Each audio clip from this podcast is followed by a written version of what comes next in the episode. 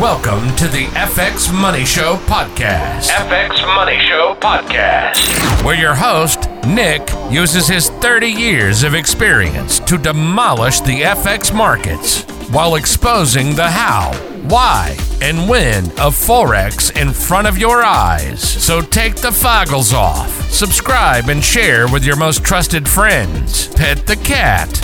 Yes, I said pet the kitty cat. Chew some gum and put the headphones on the bone dome. Time is money. And this is the FX Money Show.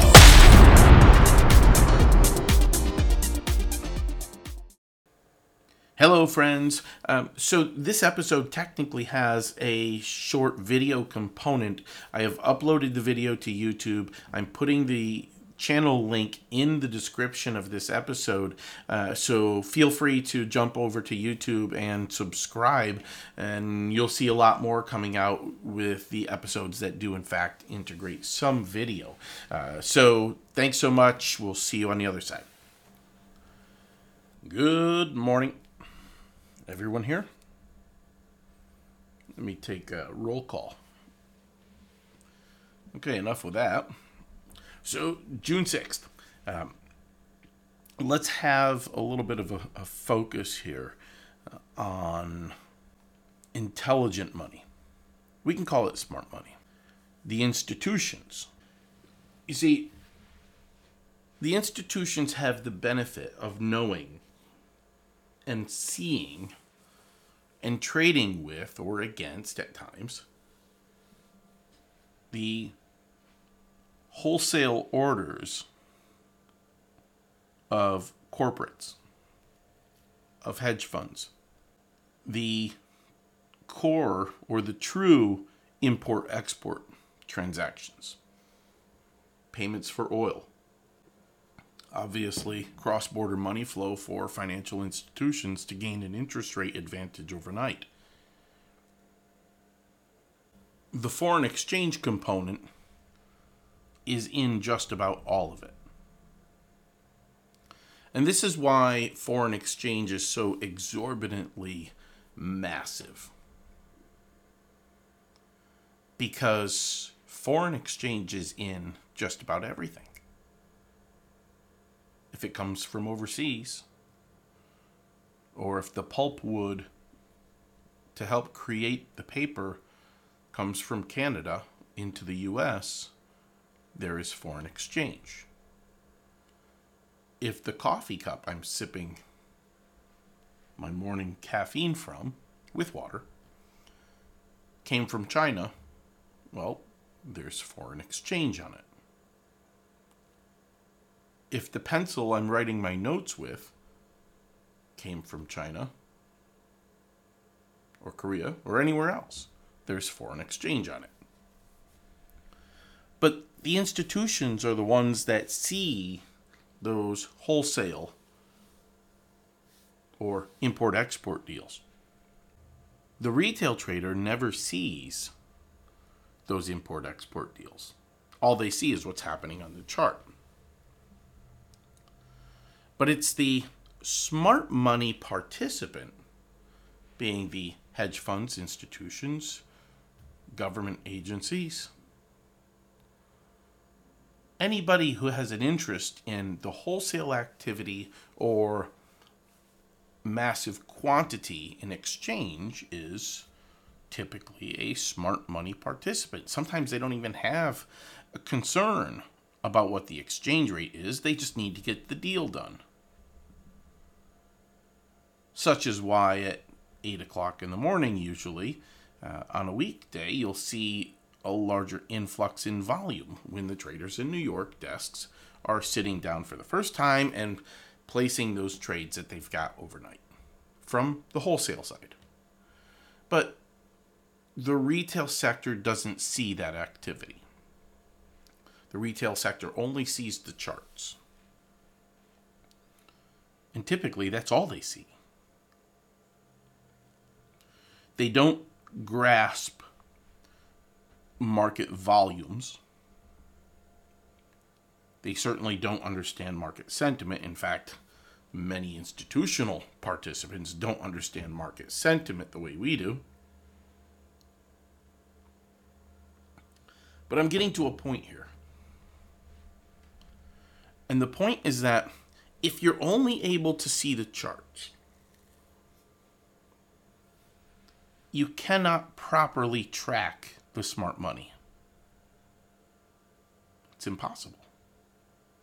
I've designed platforms that had APIs that connected to multiple, two dozen institutional ECNs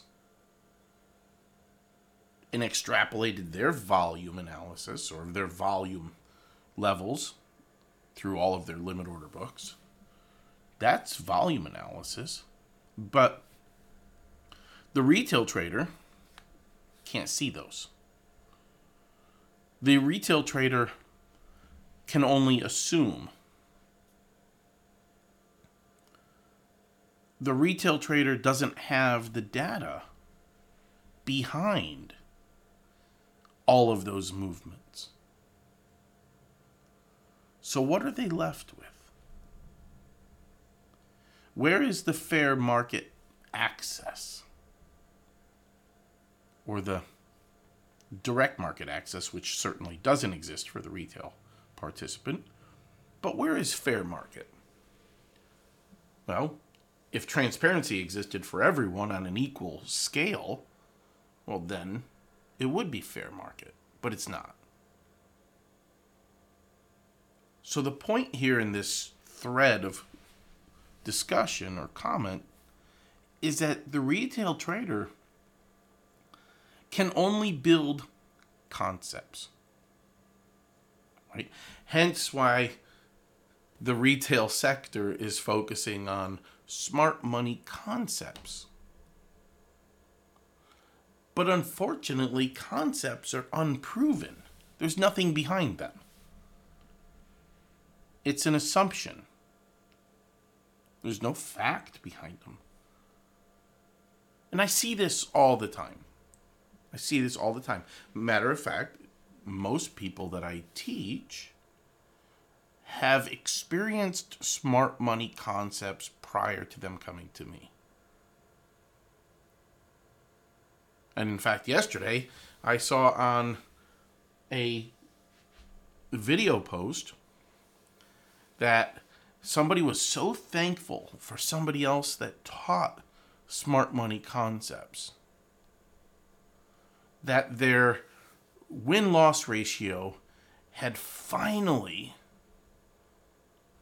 passed the 50% mark. What? Are you kidding me? So that's an absurdly low number. And yes, you can profit with that. But is that what somebody should be risking their capital on? That's nothing more than a casino. It's a 50 50 chance. With data, matter of fact. But step away from concepts. Because there's only one thing that can lead the market facts. And when those facts change, the market changes. The market doesn't change before the facts. Concepts only show themselves after the fact. And that's the difference between institutional and retail. The institutional participant understands all of the facts. And the retail participant is subject to price action. So, my point here is where do you risk your money? Do you put it on concepts? Or do you put it on something that you can visually see and recognize to be consistent? Because no matter how many strategies you put on a chart, and let's assume for a second somebody comes into my office and on the chart, you know, they put a Fibonacci series or anything related. Let's say 10 things that are related to smart money concepts. Yeah, 10 is a good number.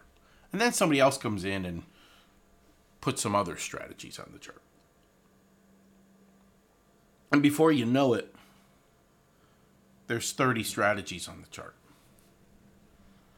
And out of those 30 strategies that have been placed as predictions, or even if those strategies were placed on the chart with an honest level of history and it showed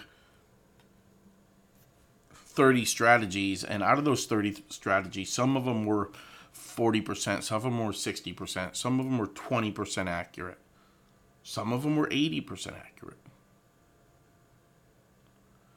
The fact remains is that smart money concepts are within those. But once you put the facts over the chart, and if you eliminate all of the lesser validated or the lesser of the strategies in terms of accuracy, if you whittled them all down, even price would be taken from the chart. Because the facts tell you where the price is going. So take them all away off the chart. You're going to get rid of the MACDs. You're going to get rid of the Bollinger Bands. You might have some Elliott Wave in there. And you're going to get rid of those. Then you still have some support and resistance.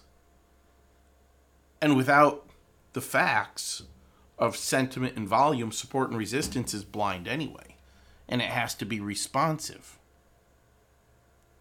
because it doesn't see or validate until price action. and there's no way of knowing as the price is climbing that there's going to be a resistance level. You don't know. So it's gambling. And then you're subject to waiting till price action pulls back to validate that sell. But pull the support and resistance off. Or the funny one is the order blocks. Order blocks are a retail term like concepts. It's just a general area where trades are going to exist or buyers or sellers are going to be within the vicinity. But that's all it is. So, concepts you remove, they're not reliable.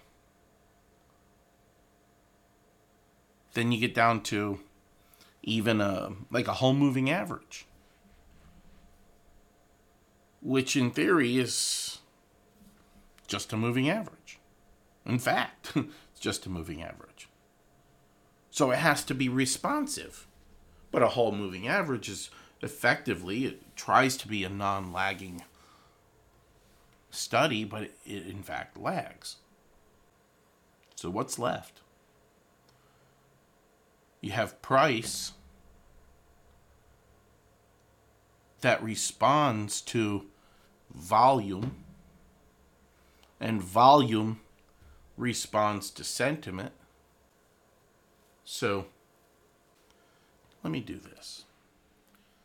So here is the data market sentiment. This red line. Right? We know market sentiment leads market pricing.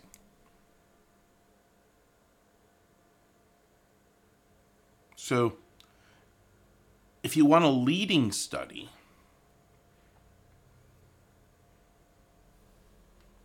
a move to the downside would have the prices following it. And a move to the upside would have the prices following it to the upside, or following it to the downside, or following it to the upside. This is how a leading component in the red line would be leading the yellow prices. But this is leading analysis. It's not concepts. It's not theory. It's fact.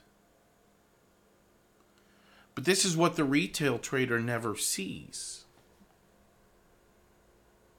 Because the institutions have architected the market to keep it opaque. They don't want you seeing where prices are going before they go there. They don't want you to understand how it happens. But this is data. But now I'll bring prices back up in a line chart, and there you go. You can, you can clearly see how sentiment in the red line is leading the price line. Leading the price line. Leading the price line. Leading the price line. At all the turns at all of them. So, do you want to use concepts? Or do you want to use fact? You've just listened to an episode of the FX Money Show, where every day Nick discusses analysis that drives traders' confidence through the roof. Subscribe to the podcast, enjoy the show, and discover your inner trader. The service of the FX Money Show is to provide foundational educational content to trading listeners of foreign exchange and other financial markets. Anything expressed in the FX Money Show by its producers or guests is educational in nature and in no way constitutes advice. You must understand the risks associated with trading financial products and use only capital you can afford to risk.